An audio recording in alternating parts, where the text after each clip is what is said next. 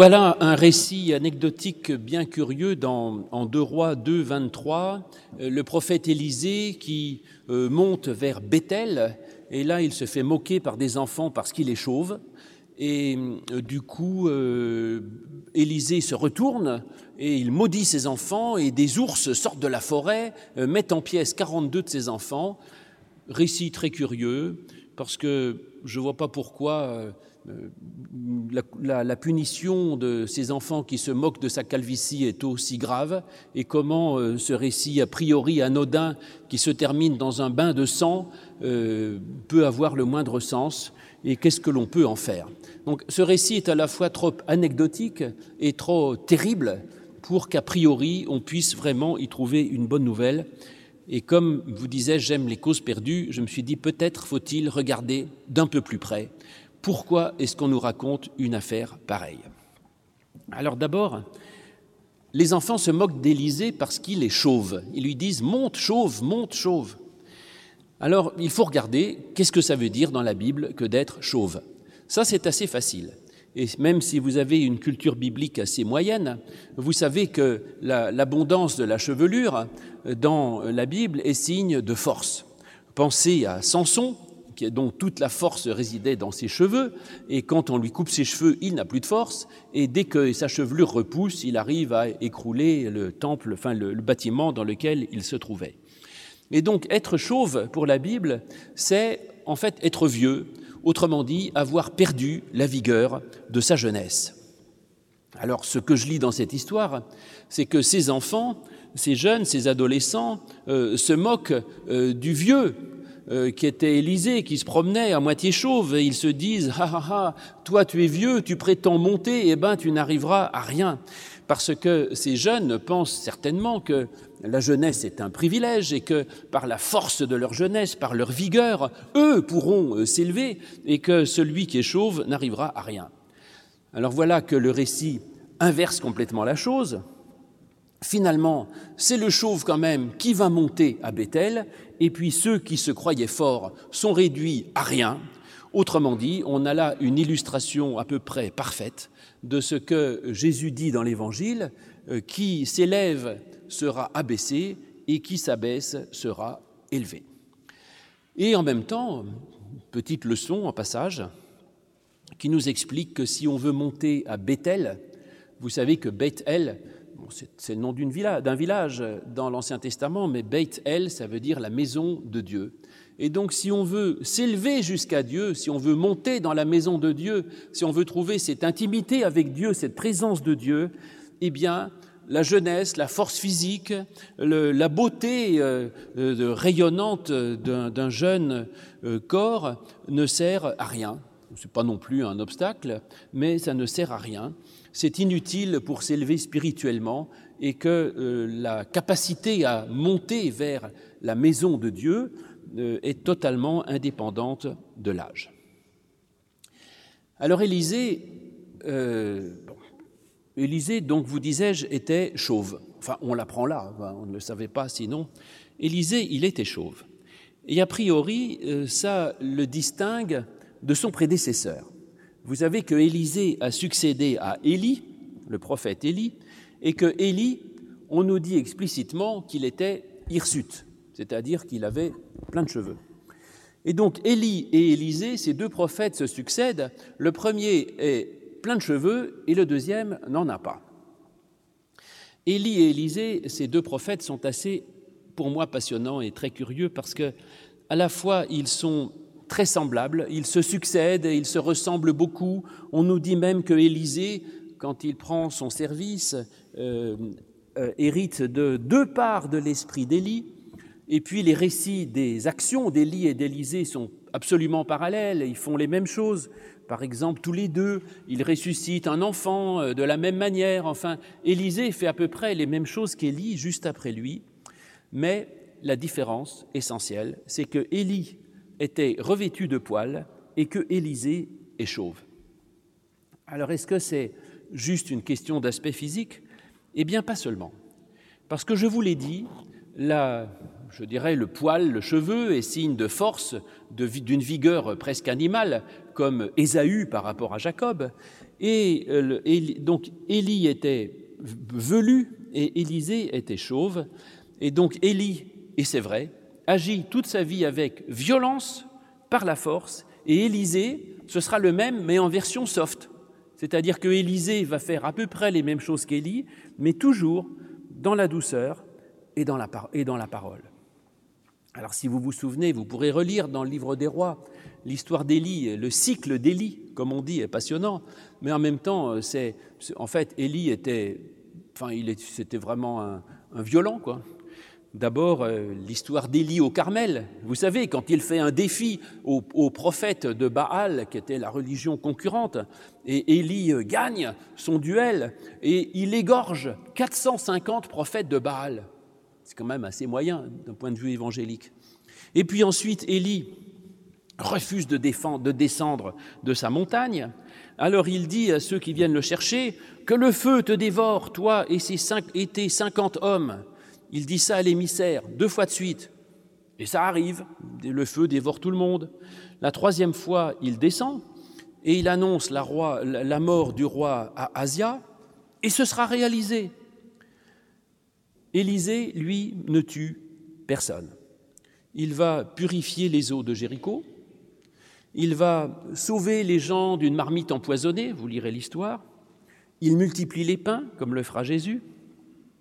Il guérit Naaman de sa lèpre par le baptême. Ainsi, à un moment donné, il frappe d'aveuglément une troupe ennemie.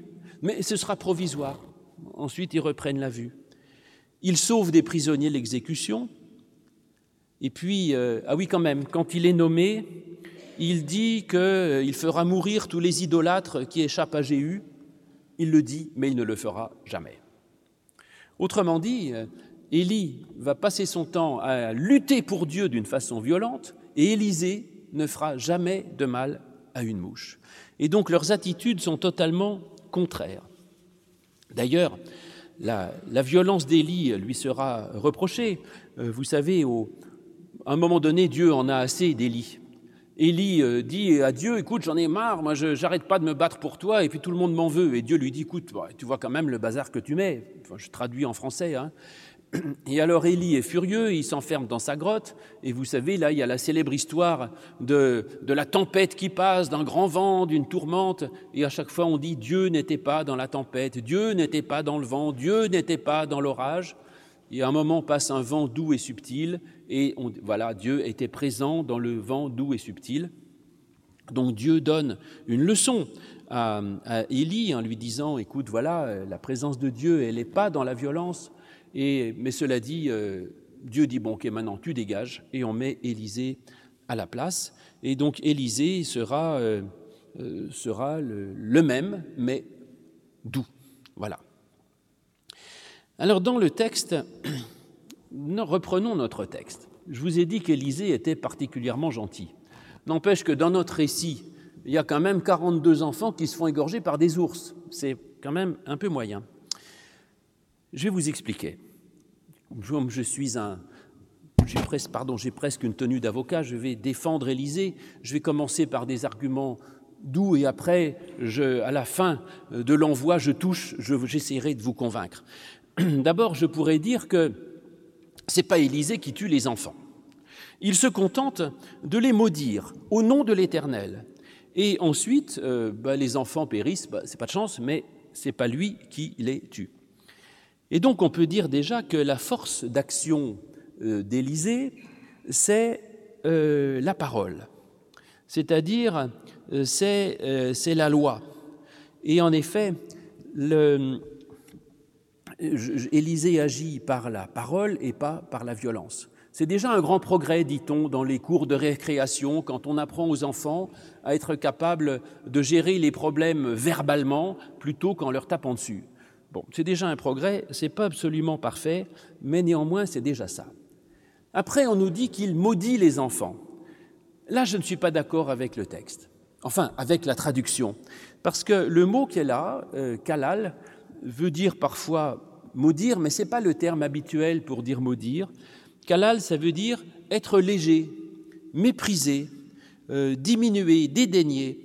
Et donc, je ne crois pas que Élisée ait maudit les enfants, juste comme si cette mot de malédiction attirait sur eux une vengeance cruelle de la part de ces ours, mais il les regarde et il les méprise.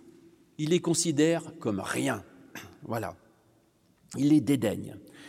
Et voilà un bel exemple, je trouve, c'est-à-dire que face à l'épreuve, regarder ce qui nous menace, le regarder en face et être capable de dire que par rapport à Dieu, c'est rien.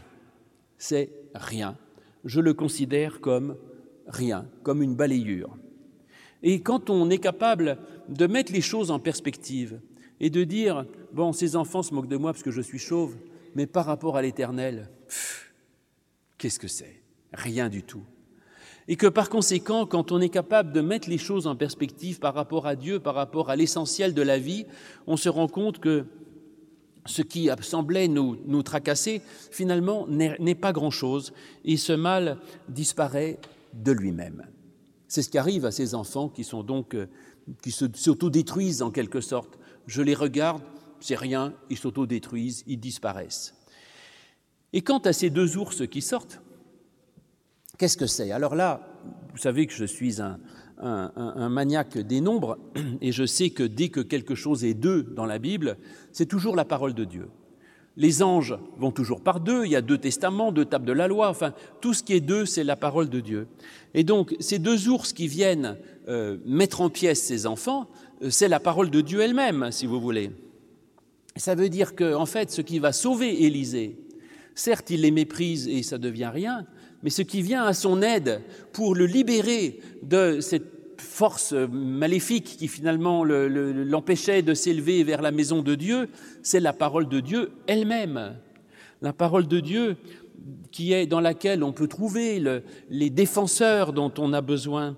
C'est cette parole de Dieu qui arrive à réduire à néant les ennemis spirituels qui nous menacent et qui met en fuite nos ennemis. Parce que cette parole de Dieu, elle est pleine de ressources. Et donc, effectivement, la parole de Dieu sort du bois quand on en a besoin. Et pour ça, je le dis souvent aux enfants de l'école biblique, pour que cette parole de Dieu fonctionne, il faut être familier avec elle. Parce que si c'est au moment de la difficulté que vous dites « vite, il faut que je trouve un verset, je vais chercher », vous ne le trouverez pas. Le seul moyen que la parole de Dieu parle, c'est de l'avoir tellement intégrée, d'en connaître tellement de versets, tellement de passages qui sont tellement dans notre tête qu'au moment où on en a besoin, eh bien, il y a deux versets qui sortent, paf, et qui règlent le problème. Je l'ai expérimenté, et tous ceux qui connaissent un peu cette parole le savent, mais pour ça, il faut la connaître un peu. Et donc, lisez votre Bible, le Nouveau Testament, les Épîtres, les Évangiles et même l'Ancien, pour que tout cela devienne une seconde nature et qu'il y ait, au moment où vous êtes confronté à la difficulté, eh bien, il y a deux ours qui puissent sortir et qui viendront vous libérer de ce qui vous menaçait. Et puis la tradition biblique dit que ce n'est pas le seul miracle. Certes, il y a deux ours qui sortent, ce qui est un miracle, mais le texte nous dit « deux ours sortirent de la forêt ». Or, je n'ai pas vérifié, mais la tradition rabbinique dit que c'est un miracle parce qu'on sait que dans le chemin qui mène à Béthel, il n'y a aucune forêt. C'est du désert. Alors, donc, il y a eu deux miracles. Le premier, c'est que Dieu a fait pousser une forêt, et le deuxième, c'est qu'il y a des ours qui s'y sont trouvés. Que Dieu, à ce moment donné, fasse sortir une forêt, dit la tradition rabbinique, c'est intéressant, ça veut dire que Dieu est capable de transformer une situation desséchée et stérile dans une forêt, c'est-à-dire dans un paysage d'abondance et luxuriant, et comme un lieu de refuge. Et en effet, je le crois effectivement que la présence de Dieu peut aussi nous donner cela. Et quand on a l'impression d'être dans un désert perdu, desséché, assoiffé, sans ressources, eh bien Dieu fait pousser autour de nous des multitudes d'arbres verts qui nous permettent de trouver cette abondance dont nous avons besoin. Quant à ces enfants, qu'est-ce qui leur advient ? Eh bien, je ne suis pas non plus convaincu qu'ils aient été égorgés. Je ne crois pas, en fait. Je ne crois pas non plus, parce que je ne vois pas comment la parole de Dieu pourrait être coupable d'un tel carnage de tuer 42 enfants. En fait, pardon, c'est ma manie, je vais encore revenir au texte original. Le texte ne dit pas « et deux ours vinrent et égorgèrent 42 de ses enfants ». Ce qu'il y a écrit littéralement, c'est les ours vinrent et fendirent 42 de ses enfants. Fendre, effectivement, le verbe qui est là, baka, veut dire fendre, mais je ne crois pas que ça veut dire qu'il fend chacun des enfants en deux. Ils fendent les 42 enfants qui étaient là comme une foule, comme on dit que quelqu'un fend la foule, si vous voulez. Et quand je fends la foule, c'est-à-dire je suis environné d'une foule qui me menace, je fends la foule et je m'échappe. C'est-à-dire que les ours mettent une fente, une faille dans ces enfants qui environnaient, qui menaçaient Élisée, et ils ne fendent pas du tout chaque enfant en deux. Voilà, c'est ça que je veux dire. Et d'ailleurs, ce verbe « baka » est formidable. Fendre, c'est le même mot que l'on a au moment où le peuple, vous savez, est confronté à la mer Rouge, et ils disent à Moïse « mais on ne peut pas passer, là il y a un obstacle, on va tous périr ». Et Moïse frappe la mer de son bâton et la mer se fend, et le peuple peut traverser la mer Rouge. C'est aussi le même verbe que l'on trouve quand le peuple est toujours dans le désert, meurt de soif, et Moïse prend son bâton encore, et il frappe le bâton, le rocher, et l'eau coule. Le rocher se fend, il fend le rocher et de l'eau coule du rocher. C'est-à-dire qu'à chaque fois, c'est justement cette idée de Dieu qui ouvre un passage. Et il ouvre un passage au milieu de ses enfants, au milieu de cette adversité qui entourait Élisée.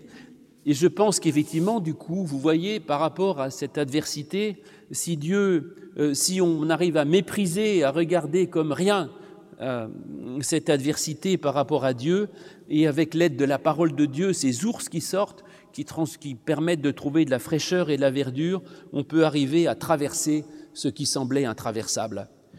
Parce qu'en effet, Dieu n'enlève pas la difficulté. Et je ne crois pas même qu'il tue, même si ses enfants étaient si méchants que ça, même si j'avais des ennemis, Dieu ne tue pas, il n'enlève pas la difficulté qui est devant nous, mais il nous permet de la traverser. C'est exactement ce que l'on demande d'ailleurs dans Notre Père, quand on disait « ne nous soumets pas à la tentation » ou « ne nous laisse pas succomber dans la tentation », j'en sais rien, traduisez-le comme vous voulez. On ne dit pas à Dieu « fais que je n'ai pas de tentation » ou d'épreuve, parce que c'est le même mot, hein. « Fais que je n'ai pas d'épreuve », mais « fais que dans l'épreuve, je ne succombe pas ». « Fais que dans l'épreuve, je ne sois pas soumis ». Comme vaincu et perdu, fait que dans l'épreuve je ne sois pas enfermé, mais délivre-nous du mal, c'est-à-dire justement que j'ai un chemin qui s'ouvre devant moi. Voilà la demande que l'on a dans le Notre Père, de faire en sorte que devant la compacité du mal qui est devant moi, Dieu crée une faille et donc il fend ses 42 enfants. Alors il en fend 42, on dit qu'il en fend 42, il y en avait peut-être plus que ça, c'est-à-dire qu'il ne fend non plus pas tout, hein. Peut-être qu'il reste un petit peu à faire.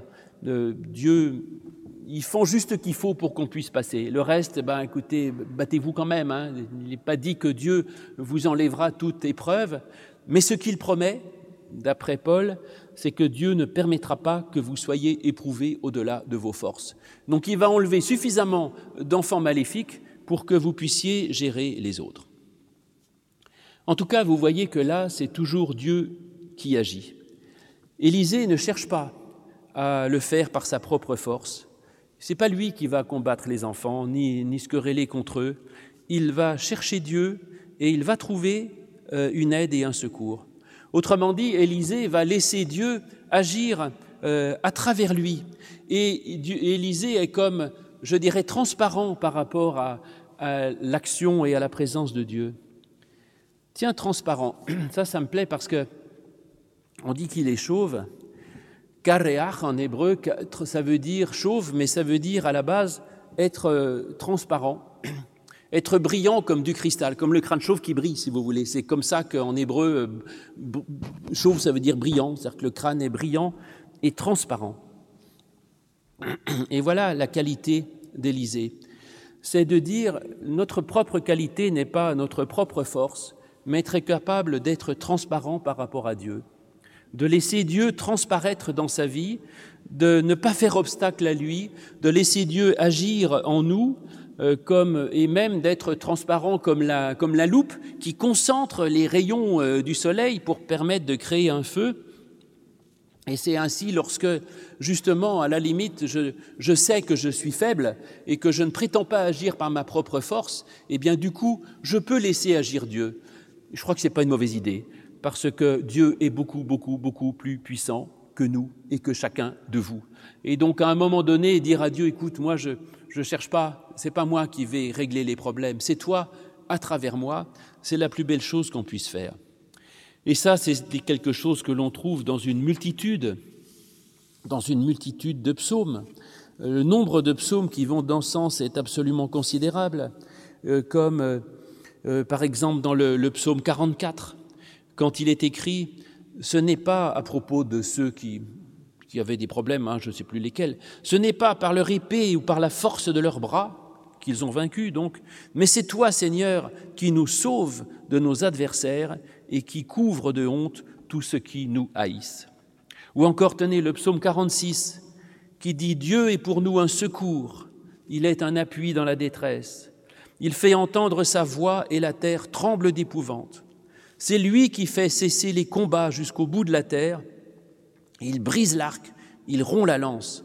Arrêtez et reconnaissez que je suis Dieu. » Voilà deux textes parmi d'autres, mais d'ailleurs, tenez, c'est curieux parce que ces psaumes 46, 44, 46 que je vous ai lus ont un titre.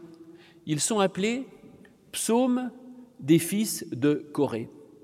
Je vous ai dit tout à l'heure comment on dit chauve en hébreu, ça se dit « Korar ». Et les fils de Coré, « Korar », ça veut dire le chauve. Et donc ces psaumes sont les psaumes des fils du chauve.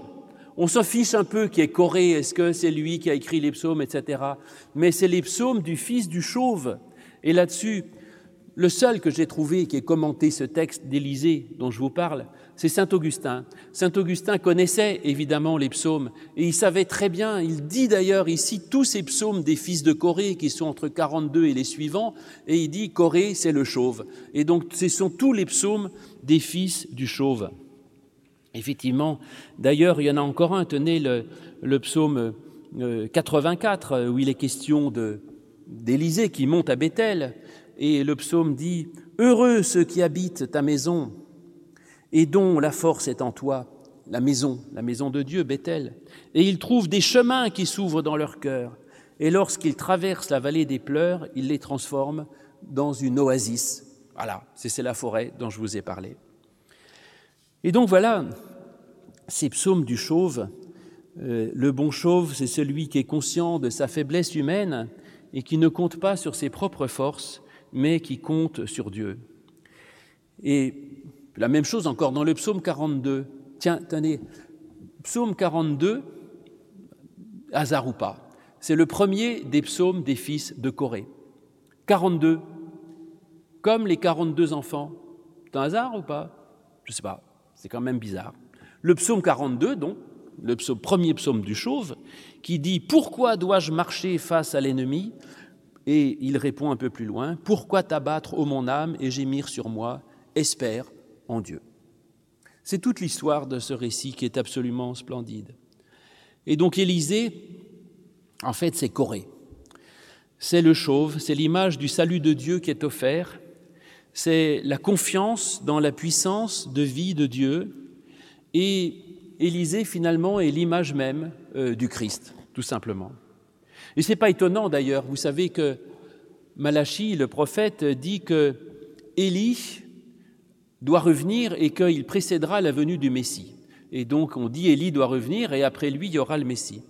Élie, c'est l'image du Dieu vengeur et jaloux, et Élisée, c'est le Dieu de la douceur et du salut.